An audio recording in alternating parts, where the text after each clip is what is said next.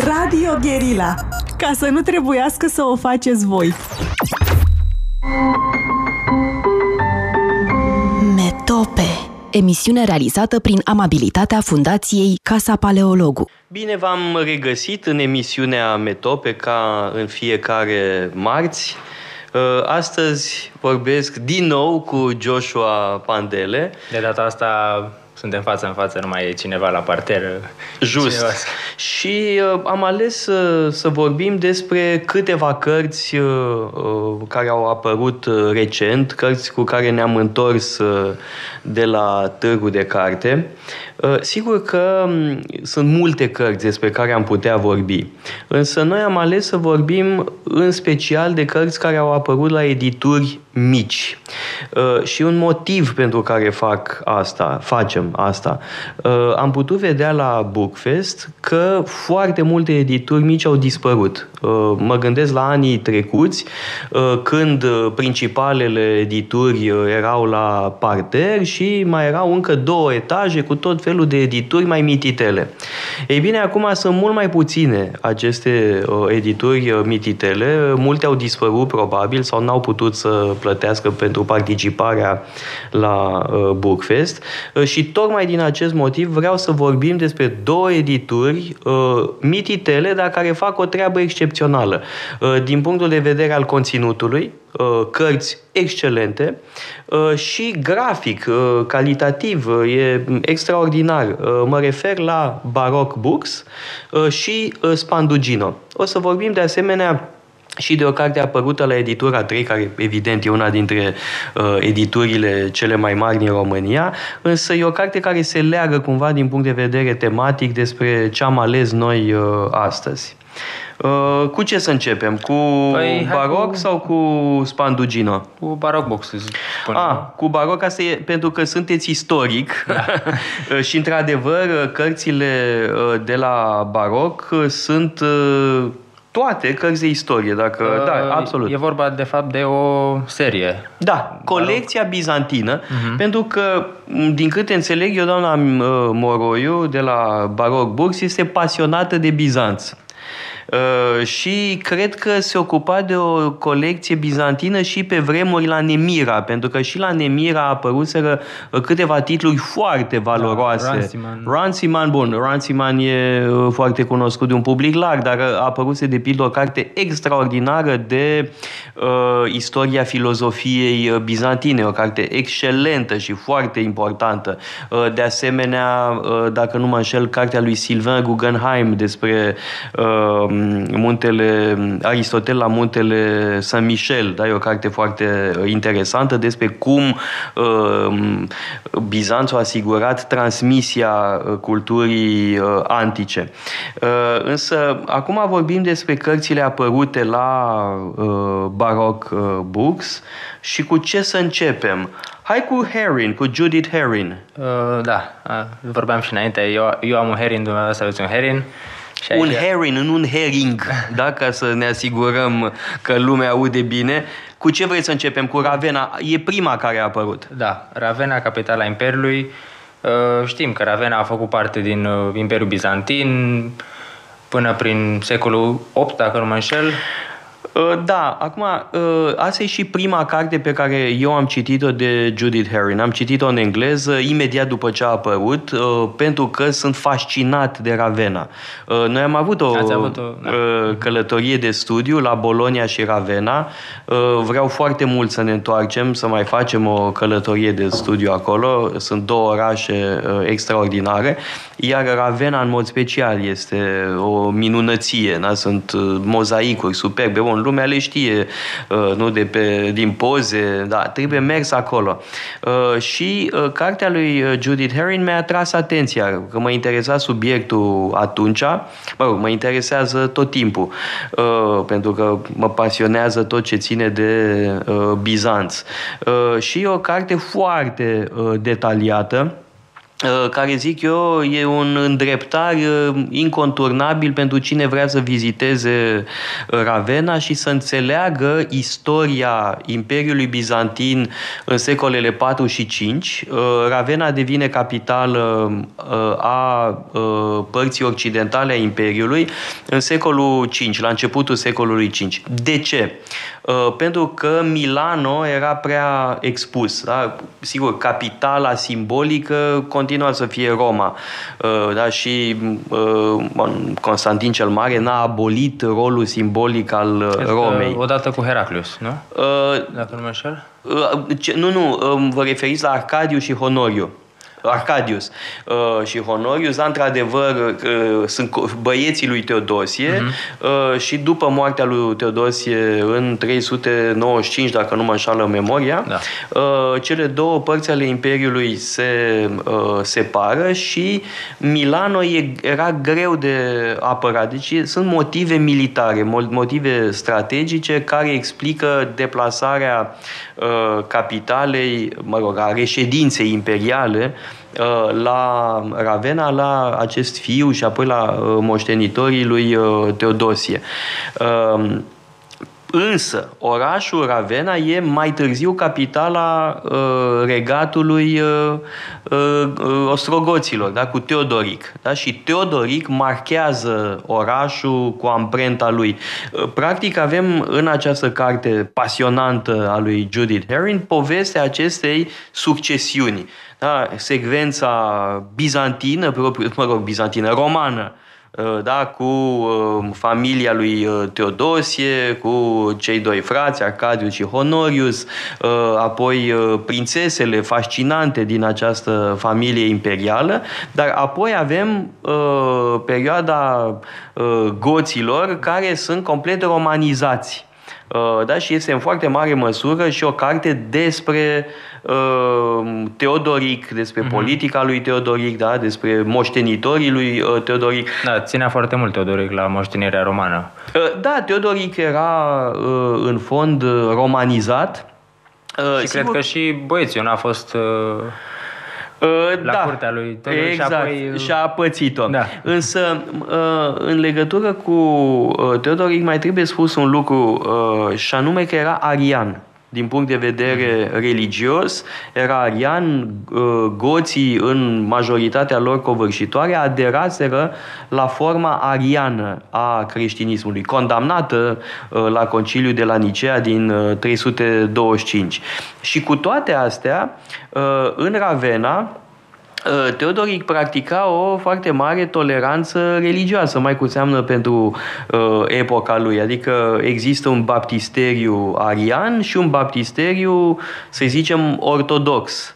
Uh, da? Deci asta e o, o trăsătură foarte interesantă a uh, domniei uh, lui Teodoric. Și cred că e un caz foarte interesant de sinteză între modelul, să-i spunem, germanic barbar și modelul da, roman. pentru că pe de o parte, sigur, Teodoric păstra anumite obiceiuri, instituții germanice, evident, dar în același timp uh, era integrat în o icumene uh, romană, da? o icumena imperială, uh, să-i spunem. Da? Deci, într-adevăr, un, un regat absolut fascinant, fără să fiu specialist în, în Teodoric, îmi dau seama cât este de genial personajul, că este un lider absolut formidabil. Uh-huh. Continuăm cu...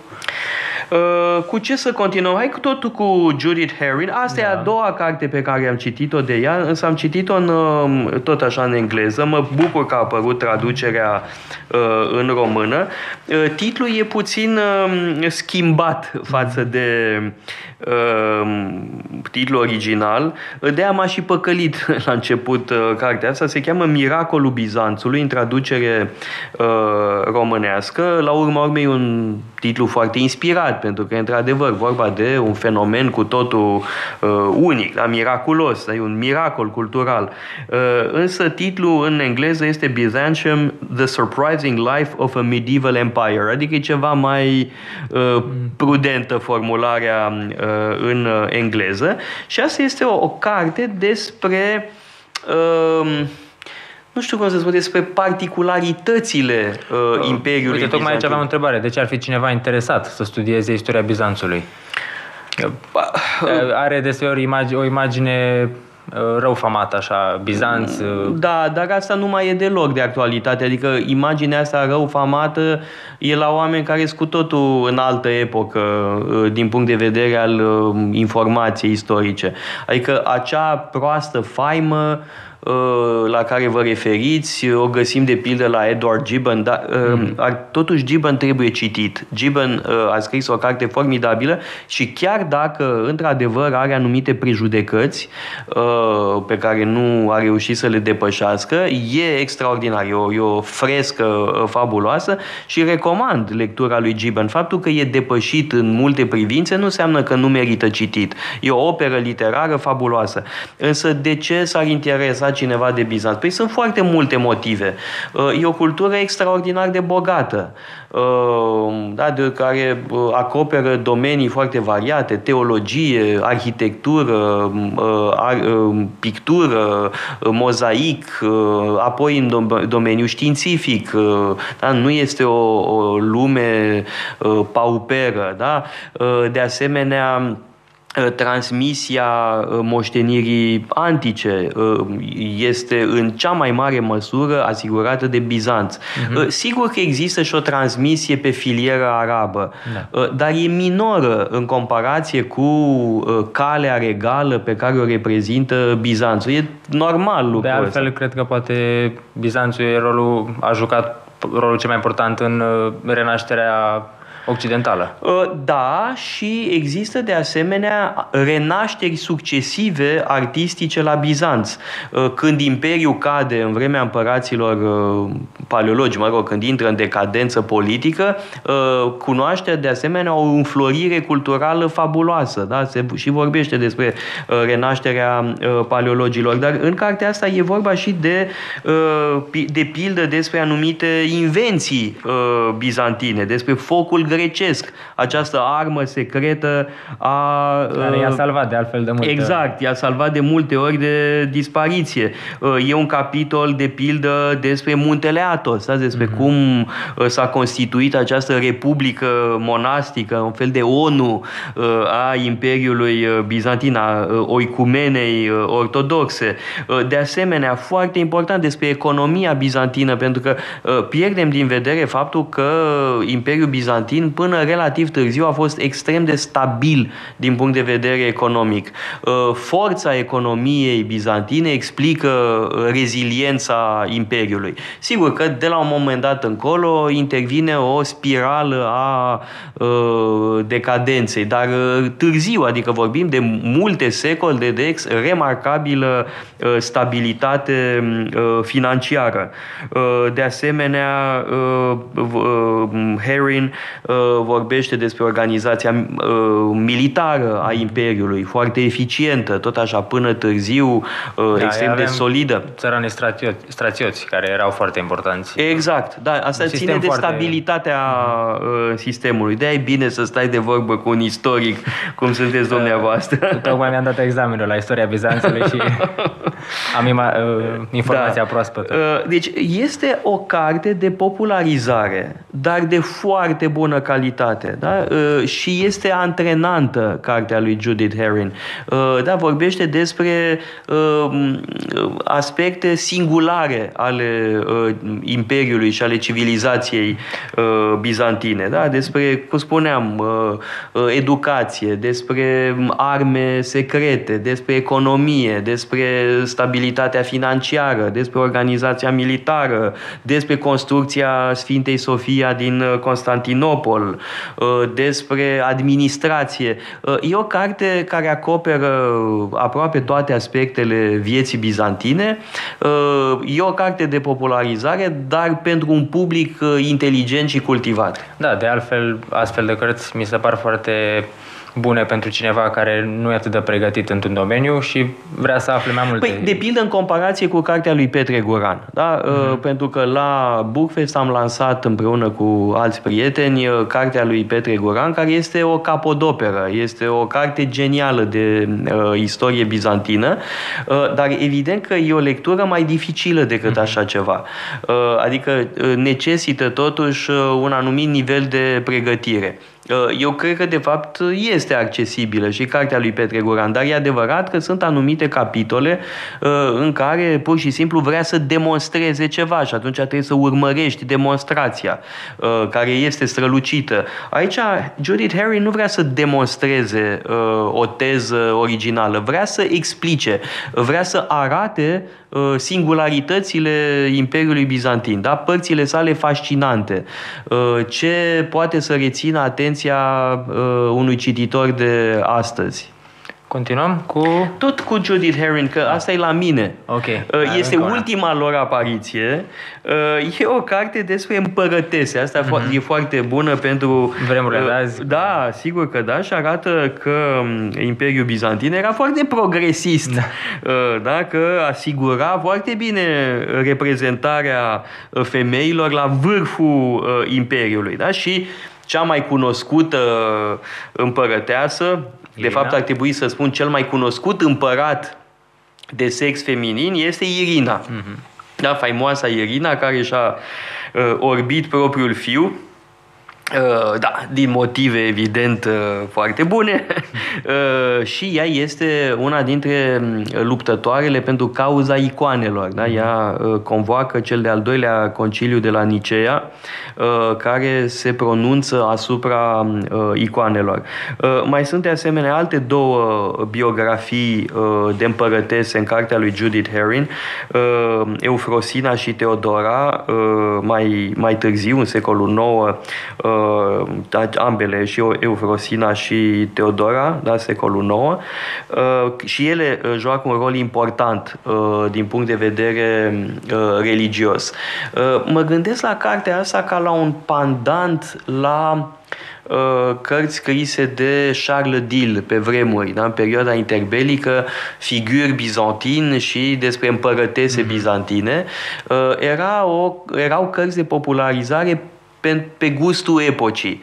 Uh, adică, mă rog, mai puțin riguroase, deși Charles Dille, evident, era o mare somitate a studiilor bizantine. Mi se pare că uh, volumul lui Judith Herring combină uh, în mod mai fericit seriozitatea științifică da, și acribia științifică și cu actualitate. popularizarea. Da? Astea sunt ambele cărți de popularizare. Și Miracolul Bizantului și Împărăteasa în purpură, împărătese în purpură, literatură, pardon, însă sunt cărți de popularizare de un extraordinar nivel da? de, de uh, scritură, de um, seriozitate uh, științifică. Uh, eu cred că pentru cineva interesat de uh, Bizanț, uh, dar care nu știe încă foarte multe, astea două sunt niște introduceri uh, mm. excelente. Și mai e o carte acolo de desubt pe care o aveți dumneavoastră. Asta e Jonathan Harris cu Cartea Bizanț. Altă somitate și el, da. Uh, da. Uh, cred că trebuie să luăm o scurtă pauză publicitară și revenim, revenim peste câteva clipe. Radio Guerilla. Vibrația dintre Ciocan și Nicovală. Metope. Emisiune realizată prin amabilitatea Fundației Casa Paleologu. Am uh, revenit uh, în direct uh, în emisiunea Metope și vorbeam cu Joshua Pandele despre colecția bizantină de la editura Baroque Books. Am evocat cele trei cărți pe care le avem noi, da? despre de Judith Herring, Miracolul Bizantin, Împărătese în purpură și Ravena. Ravena. Ne-au mai rămas două uh, foarte frumoase și ele, uh, de Jonathan Harris uh, și n-aș ști cum să le definesc, pentru că sunt uh, niște cărți, a zice, destul de personale, mi s-a părut, mai cu seamă Bizanț, uh, o lume pierdută, uh, este între eseu și monografie, aș zice. Da? Pentru că e o viziune personală asupra istoriei bizantine, dar o, o, un fel de odisee tematică, da? că atinge anumite teme, anumite probleme care îl preocupă în mod special pe Harris. Însă e o carte surprinzătoare. Mie așa mi s-a părut. Uh, e, e altceva decât uh, ce am evocat mai devreme, da? cum uh, sunt cărțile lui Judith Herring, monografii, da? monografia despre Ravenna, apoi o carte de popularizare despre particularității civilizației bizantine. Aici avem mai degrabă un fel de căutare personală uh, a unui mare bizantinolog. De altfel, cred că istoria bizantină uh, naște așa niște sentimente poate de mel- melancolice, gândindu-ne că e un imperiu care a dispărut, o civilizație care a dispărut și poate care poate a uh, continua să existe prin ceea ce Iorga numea Bizanț după Bizanț. Da, ă, tocmai ă, formula, ă, tocmai formula asta Bizanț după Bizanț poate fi cumva problematizată în Uh, cu ajutorul cărții lui Petre Guran, pe care o evocam mai devreme. Uh, pentru că el tocmai uh, încearcă să arate ce anume s-a schimbat fundamental și în ce sens există un Bizanț după Bizanț și în ce sens nu există în mod categoric un Bizanț după Bizanț. Dar el spune că însăși noțiunea de imperiu s-a modificat în secolele 14-15. Uh, mai rămâne cartea uh, lui Harris uh, despre orașul Constantinopol. Aici trebuie să vă spun că mai sunt și alte cărți pe aceeași temă. E o carte care mi-a plăcut mai mult decât cartea lui Harris și anume cartea lui Gilbert Dagon. Uh, da, despre uh, Constantinopolul imaginar. Da? E, o, e o carte uh, extraordinară uh, pe care evident că Harris o, o menționează, o citează. Uh, și, bine, întrebarea ar fi ce era așa interesant la Constantinopol. Știu că există foarte multe mărturii uh, oameni din străinătate care veneau și spuneau că e un oraș magnific, uh, divin, uh, chiar uh, parcă ambasadorii trimiși de țarul Vladimir sau uh, de ruși. Da, asta e o legendă da. legată de uh, convertirea lui uh, Vladimir, care oricum era un, o căpetenie vikingă, da. Da, departe de uh, țarul Rusiei de mai târziu. Uh, da, uh, fără îndoială, un oraș de foarte mare frumusețe, așa cum putem vedea uh, după monumentele care au supraviețuit. Uh, însă, atât Harris cât și Gilbert Dagron, în cartea pe care o evocam mai devreme, spun povestea fond fondării Bizanțului, uh, legendele uh, mm. legate de fondarea Bizanțului. Cu sau... îngerul care e uh, mâna, mâna lui Constantin și trasa exact aria unde o să fie orașul. De pildă, da? sau dorința lui Constantin de a uh, înrădăcina noul său oraș într-o tradiție mai veche, da? faptul că aduce la Constantinopol uh, trepiedul de la Delphi, de pildă, uh, face un uh, uh, hipodrom în tocmai ca la Roma senatorii, convinge pe senator să-și... și un senat chiar. Exact, da, deci există o anumită simbolică a uh, Constantinopolului pe care uh, Constantin cel Mare o uh, mobilizează foarte bine și nu numai el, evident. Da, deci este o carte uh, foarte bună despre Constantinopol, dar e puțin altfel decât Ravenna, pentru că Ravenna este the book da, e cartea prin excelență despre Ravenna. Uh, despre Constantinopol, prin forța lucrurilor, uh, există mult mai multă literatură. Da? E firesc lucrul ăsta. Da? Eu am rămas uh, în minte cu cartea lui Gilbert Dagron, da? care e o carte deja veche, dar cred că nu e deloc depășită. Asta nu scade în, în niciun fel meritul cărții lui Jonathan Harris. De-al cred că Uh, noi acum vorbim despre cărțile astea, dar aș vrea mai încolo, poate la toamnă, uh, pe anumite subiecte precise să și reluăm discuția evident cu Petre Goran, că el e uh, cel mai uh, bun uh, bizantinolog din cartier, stă la 100 de metri de noi, uh, deci uh, îl avem la îndemână uh, oricând uh, și sper uh, să uh, reluăm uh, discuția cu el. De-al minte, am avut o emisiune pasionantă uh-huh. uh, tocmai la Metope, uh, despre cartea lui uh, Petre Goran. Uh, Ce facem? Mai vorbim de... Cred că putem să trecem la Spandugino. La Spandugino. Uh, Da, acum prietenii noștri Da. de la Spandugino uh, ne-au uh, uh, pus la dispoziție câteva dintre aparițiile lor. Eu aș începe cu um, uh, cărțile uh, să zic așa, ale lui Aurelian Cărăiuțu. Pentru că una e Elogiul Moderației, Și mai- scrisă de Aurelian Cărăiuțu și Ah, mă gândeam că vă referiți poate la...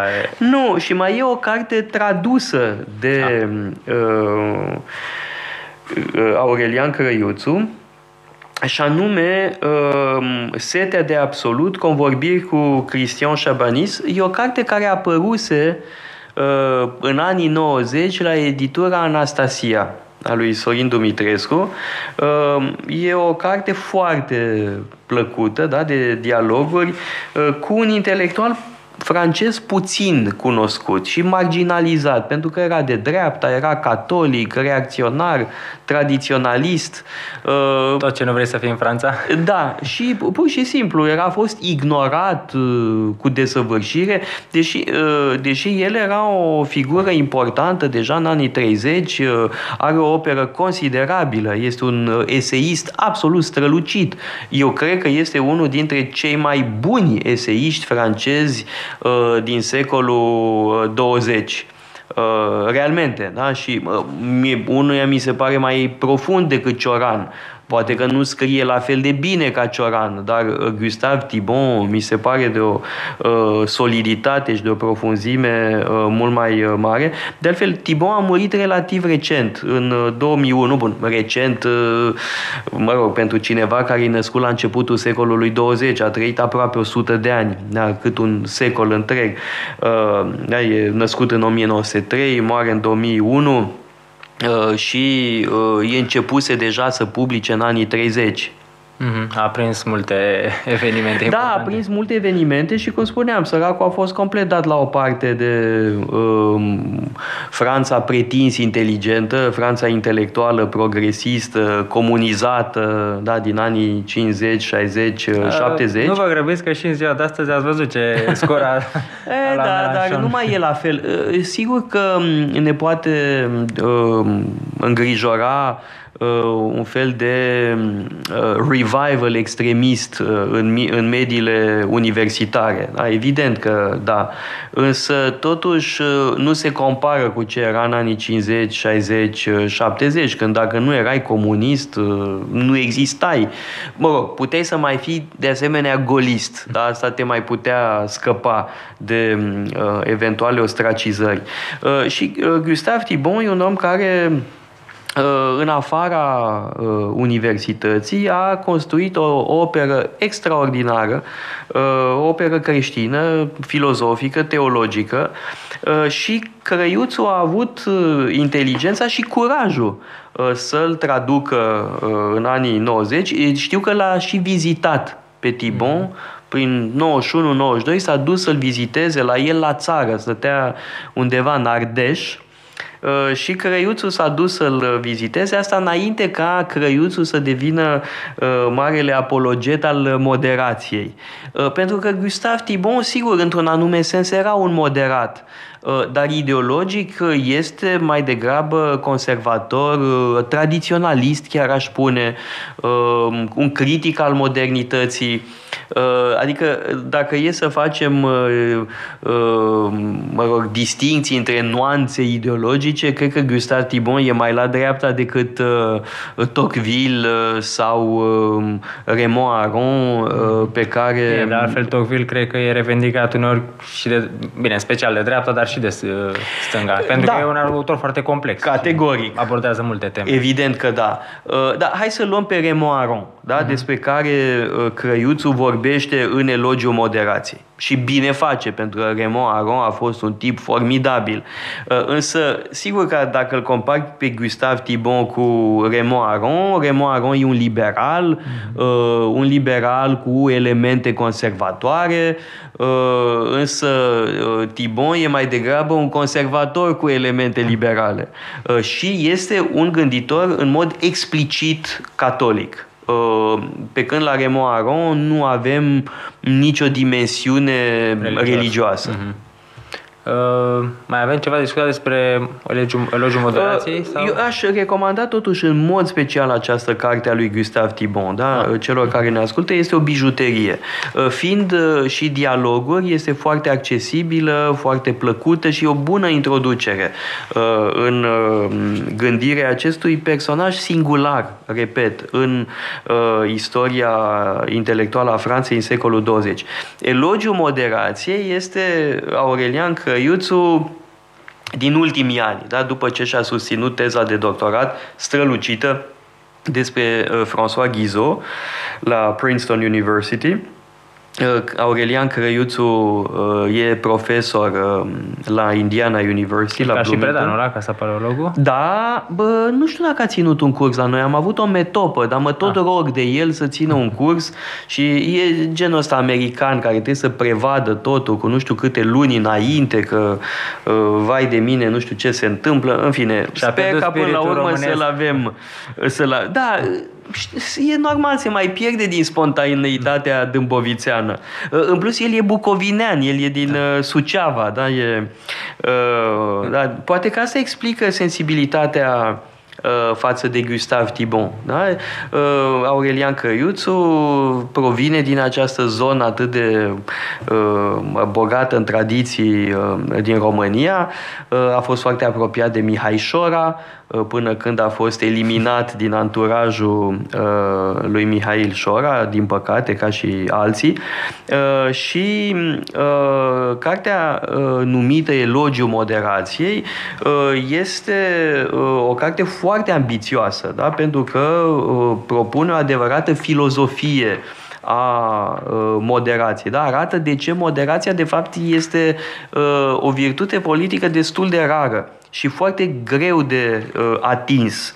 Uh, da? Este o uh, carte în care uh, o ia cu anticii, evident Platon și Aristotel. Uh-huh. Uh, la Aristotel moderația este însăși definiția virtuții. Da. Da? Deci Aristotel e inconturnabil. Eu unul l-aș fi adăugat în mod special pe Solon, Uh, nu numai pentru că stăm pe strada Solon, geamul ăla de acolo dă pe strada Solon, acum Silvestru, da? Mm. pe vremuri se chema strada Solon. Uh, și uh, Solon este, aș zice, uh, patriarhul uh, moderației. Da? Solon care spunea nimic în exces, totul cu moderație. Uh, în ultimă instanță, toată filozofia politică și morală a lui Aristotel este o elaborare uh, pornind de la uh, Solon. Uh, Apoi, e o temă im- foarte importantă în cartea lui uh, Crăiuțu și anume tema prudenței, pentru că prudența uh, este absolut esențială Pronesis. la Aristotel. Exact. În cartea a șasea a Eticii Nicomahice, Aristotel prezintă o teorie a uh, prudenței, a phronesis, a uh, înțelepciunii practice. Și uh, uh, uh, Crăiuțu ne arată cum uh, prudența este regândită în epoca modernă. Uh, de Machiavelli, de pildă, de Guicciardini. Foarte important că scrie despre uh, Guicciardini, care e mai puțin, Mai puțin uh, cunoscut. cunoscut decât Machiavelli. Noi am avut o dezbatere la Casa Răzvan Paleologu Ioan. între mine și Răzvan Ioan, uh, Machiavelli versus Guicciardini. Da? Și eu am argumentat în favoarea uh, lui Guicciardini, spunând că, sigur, Machiavelli este de bază, uh, dar pentru studii avansate trebuie citit uh, Guicciardini. Și, de asemenea, un autor care îmi place din totdeauna, de când l-am citit în adolescență, și anume uh, Baltazar Gracian. Da? Deci avem Uh, în cartea lui uh, Crăiuțu, pe lângă evidenta și necesara referință la uh, antichitate, Platon, Aristotel, dar am putea adăuga pe Cicero, de pildă, da? Uh, de Oficiis, e tot o carte despre moderație, uh, sau um, ce spune Cicero în um, Uh, cartea despre Republică. Uh, de asemenea, Plutarh putea fi invocat și el aici. Bun, nu, nu e o critică, uh, e vorba de o carte care are coerența ei, n-avea cum să fie exhaustivă, dar privind moderația în antichitate, eu aș mai adăuga o serie întreagă de uh, autori. Și apoi continuă cu... Cu marii părinți ai liberalismului uh, modern, Montesquieu, evident. Foarte mult mi-a plăcut uh, capitolul despre The Federalist Papers. Uh-huh, da. uh, pentru că e, din păcate, ceva mai puțin cunoscut în uh, România. Uh, e o carte fundamentală da? uh, despre Constituția uh, Statelor Unite. Acum, între noi fie vorba și Montesquieu Montesquieu este de fapt puțin cunoscut cu adevărat. Da? Este redus la teoria separării puterilor și cam atât. Uh, câtă lume stă să citească l'esprit de loi. Uh-huh. Uite, trebuie să Despre facem un curs, trebuie neapărat să-l puneți în uh, program. Uh, vreau să fac un curs despre spiritul legilor, că este o carte fundamentală de uh, filozofie da, aici politică. Aici e și o problemă de accesibilitate a lecturii, pentru că cred că a fost tradus... E tradus, da. Acum foarte mult timp, dar e foarte greu de găsit. Eu cel puțin da, știu că am încercat să uh, caut Dacă și... tot vorbim de edituri mici și mari, Uh, să le fie rușine uh, marilor editori că nu uh, reeditează clasici. Uh-huh. Pe motivul că nu se vinde, că nu se caută, dar e vorba de lene, pur și simplu, de incapacitatea de a face pedagogia necesară pe care noi o facem. Iar eu am impresia că unele reeditări din ultima vreme se explică prin ce facem noi la Casa Paleologu. Montaigne, Herodot, slavă Domnului că o editură importantă s-a apucat să le Uh, publice. Dar revenind la cartea lui um, Crăiuțu, um, um, Sigur, uh, Burke și critica exceselor da, revoluționare da, ocupă un capitol inconturnabil, dar ce e esențial este, cred eu, capitolul despre François Guizot, pentru că ăsta este autorul despre care uh, Căriuțu și-a făcut teza de doctorat, e doctor în Guizot, e uh, unul dintre cei mai buni specialiști uh, din lume pe uh, tema Ghizo uh, și, um, sigur, uh, Tocqueville, Montesquieu, Burke, fără a mai vorbi de Machiavelli, Platon și Aristotel, sunt autori de care a auzit toată lumea. Însă Ghizo e foarte puțin cunoscut. Acum, trebuie să fac o mică paranteză aici, că am avut în urmă cu câteva săptămâni în curte la Metoc, aici o ceainărie din cartier, un curs despre farfuridii. Am ținut un curs despre filozofia lui Farfuridi sau mai exact despre Farfuridi ca filozof și, și om de acțiune. Uh, și spuneam în esență că sigur Farfuridi este o caricatură, dar este o caricatură după modele care în sine nu sunt deloc uh, ridicole. Uh, și Farfuridi, în fond, este un moderat. Cartea lui Crăiuțu ar trebui dedicată Uh, lui Farfuridi sau ar trebui să fie, să o completeze printr-un elogiu al lui Farfuridi. Poate că o să fac eu asta, da? Uh, un fel de anexă la uh, cartea lui Crăiuțu, pentru că pe lângă Platon, Aristotel, Montesquieu, Burke, Halifax, Tocqueville, Guizot, Raymond Aron, trebuie să figureze musai și Farfuridi al nostru. Nu se poate. Pentru că ce spune Farfuridi? Nici prea prea, nici foarte foarte. Să avem grijă să nu cădem la extremitate. Adică exact uh, moderația lui uh, Aurelian Crăiuțu. uh, cu ce continuăm? Uh, cred că Sau mai, mai avem ceva de uh, Nu, am atins cam tot ce era important uh, în legătură cu cartea lui Crăiuțu, care este minunată, da? Și mă bucur tare mult că a apărut. Cred că e vorba de o reeditare, că mai a apărut da, la Polirom. La Polirom. Așa cum și uh, cartea de Tibon, mă rog, dialogurile cu Tibon, este o reeditare, dar este o reeditare a unei cărți apărute în anii 90.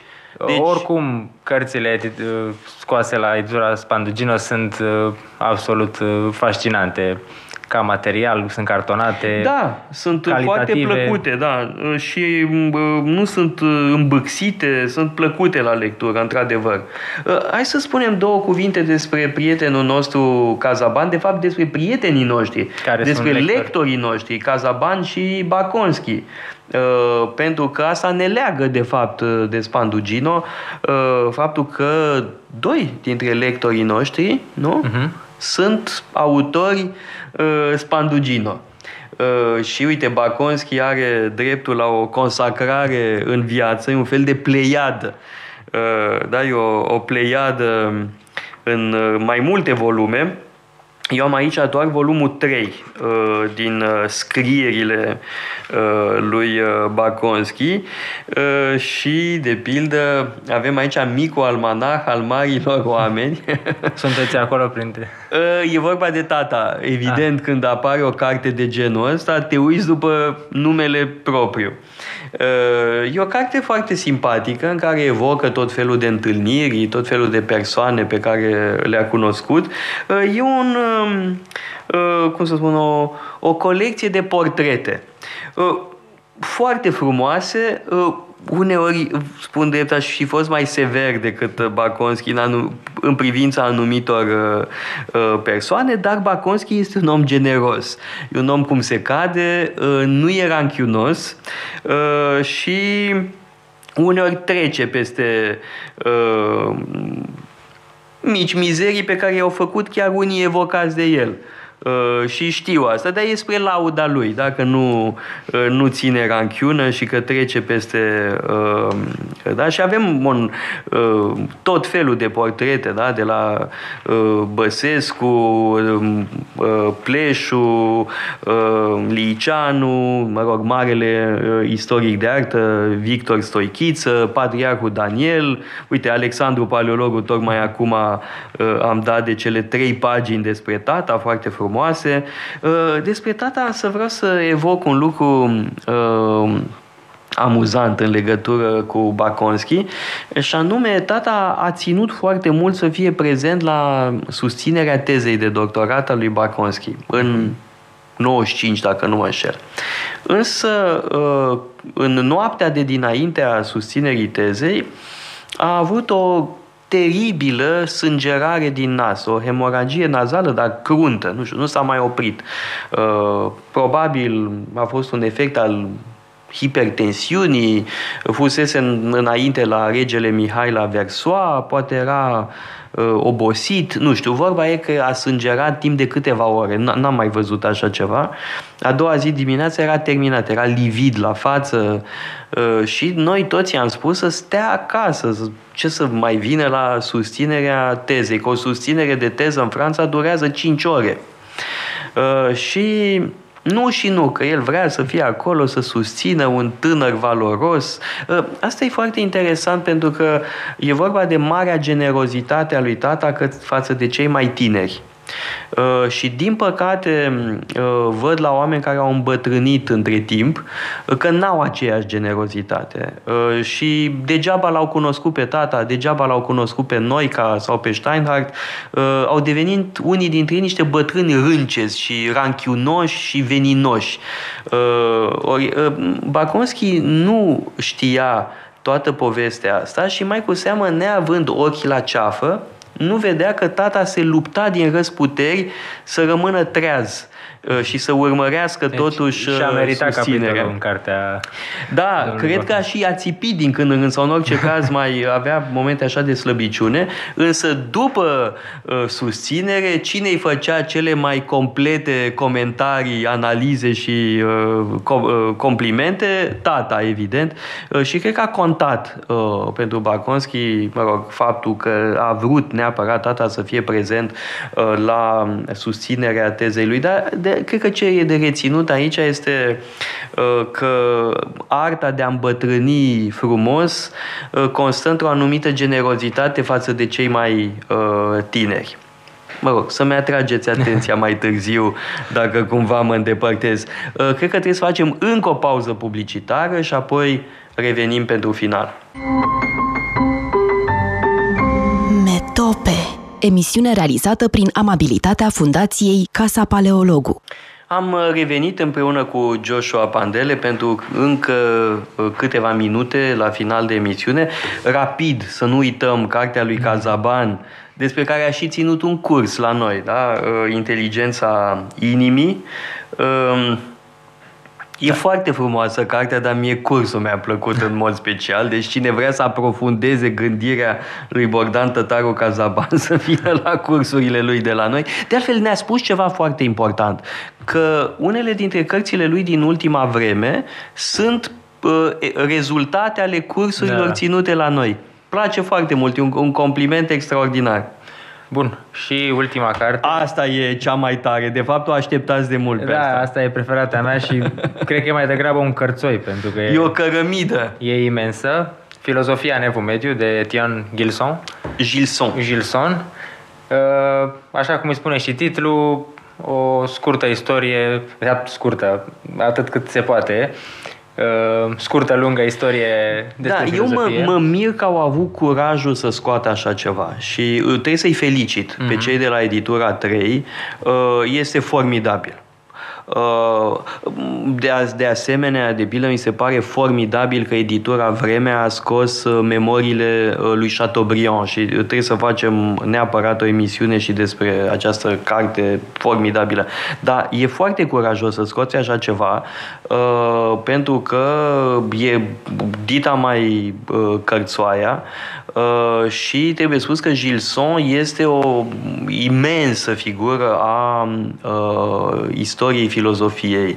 Uh, este un uh, mare specialist uh, în filozofie medievală, filozof catolic el însuși, uh, tomist, uh, are cărți uh, monumentale, da? despre monografii, despre uh, autorii de acolo sau unii dintre autorii de acolo uh, și asta este o sinteză, uh, vorba dumneavoastră, pe scurt, cum ar veni, mhm. dar e totuși o cărămidă. Uh, și cred că e bine să spuneți și numele traducătoarei, pentru că cine traduce așa ceva nu trebuie să treacă... Da, Ileana Stănescu. Da, Felicitări. nu o cunosc pe doamna Stănescu, dar mi se pare formidabil formidabil. Dacă a tradus așa ceva, uh, e o uh, carte imensă uh, și extrem de importantă da? pentru uh, cunoașterea filozofiei în așa zisele întunecate da, epoci. Da? Evul mediu întunecat, de fapt, era foarte luminos. Uh, este uh, o epocă, mă rog, în primul rând, Evul mediu nu e o epocă unitară. Uh, Etienne Gilson folosește în titlu termenul de moyenaj, de ev mediu, dar termenul însuși de ev mediu este criticabil și nu prea rezistă. Da, tocmai termenul transmite ceva negativ. Mă rog, ceva aproximativ mai Sau degrabă. Ceva fără personalitate? Da, ceva între, uh-huh. da, la mijloc. E epoca de la mijloc. Da, intermediarul ăsta ocupă o, o mie, mie de, de ani. Ani. Uh, și e foarte divers, adică nu se compară uh, Bizanțul din secolul 8 cu, nu știu, uh, ce zona Angliei din alt secol, da? Adică e, e o noțiune foarte uh, aproximativă mai cu seama. Uh-huh. Mi se pare interesant că începe în primul rând cu sinteza aceasta dintre cultura greacă și creștinism și, Evident. Adică secole 2-3 și, a, bine, aici vorbim de antichitatea târzie și abia apoi intră în uh, filozofia Normal, mediu. e firesc lucrul ăsta, pentru că atunci sunt puse bazele a ceea ce uh, poate fi numit filozofie uh, medievală. Da? Este vorba de uh, reinterpretarea uh, platonismului, a aristotelismului, a stoicismului dintr-o perspectivă uh, creștină. Da? Este o sinteză uh, formidabilă pe care au operat-o mari gânditori uh, creștini. Uh, însă acum, uneori această sinteză e mai mult decât doar o sinteză. Da? Uh, mă gândesc la uh, cărțile lui Dionisia Areopagitu, mă rog, pseudo-Dionisia. Despre ierarhiile. Despre ierarhiile divine, despre numele uh, lui Dumnezeu, teologia apofatică, uh, sigur că el utilizează uh, instrumentariul terminologiei platonice, mai exact neoplatonice. Dar ce face el e de fapt diferit de teologia platonică în sensul strict al cuvântului. Da? Este, se folosește de uh, instrumentele gândirii neoplatonice pentru a propune de fapt ceva uh, foarte diferit. Da? Experiența mistică la pseudo-Dionisie nu e chiar același lucru cu experiența mistică la Plotin, de pildă. Da? Dar, uh, dar astea, lăsând astea la o parte, e foarte mult despre scolastică, mm-hmm. foarte mult despre Toma de Arvino, despre Bonaventura, despre augustinism, augustinism versus tomism. Da? Este o sinteză formidabilă. Și e foarte interesant că abordează și, spre exemplu, filozofia arabă, care e de o importanță foarte mare, mai ales și prin influența pe care a exercitat-o asupra filozofiei occidentale. Da, uh, sigur că da. Asta era de, mă rog, notorietate da, și, și în vremea lui, dar rolul uh, unor învățați uh, musulmani în trans, transmiterea aristotelismului. Dar, cum spuneam și mai înainte, totuși calea regală e Bizanțul și pentru Aristotel, uh, nu mm. doar pentru restul uh, culturii uh, grecești. Da, evident că referirea la um, filozofia arabă este esențială. Acum trebuie spus că Etienne Gilson are continuatori. Mă gândesc în mod special um, la uh, ah, cum îl cheamă, uh, Brag, Remi Brag. Uh, și mă bucur că au fost traduse cărți de Remi Brag și în românește. Este un uh, filozof uh, foarte interesant, uh, original, Uh, era profesor la Sorbona când eram și eu pe acolo uh, și aș zice că de când e la pensie e și mai fertil.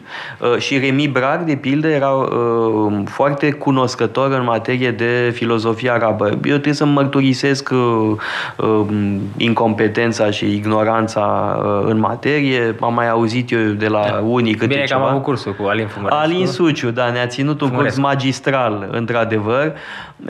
Da, mai mult de atâta eu nu pot să spun că știu. Uh, mă interesează în mod special celelalte părți ale cărții lui Gilson despre uh, filozofia uh, catolică, despre relația dintre filozofie și teologie.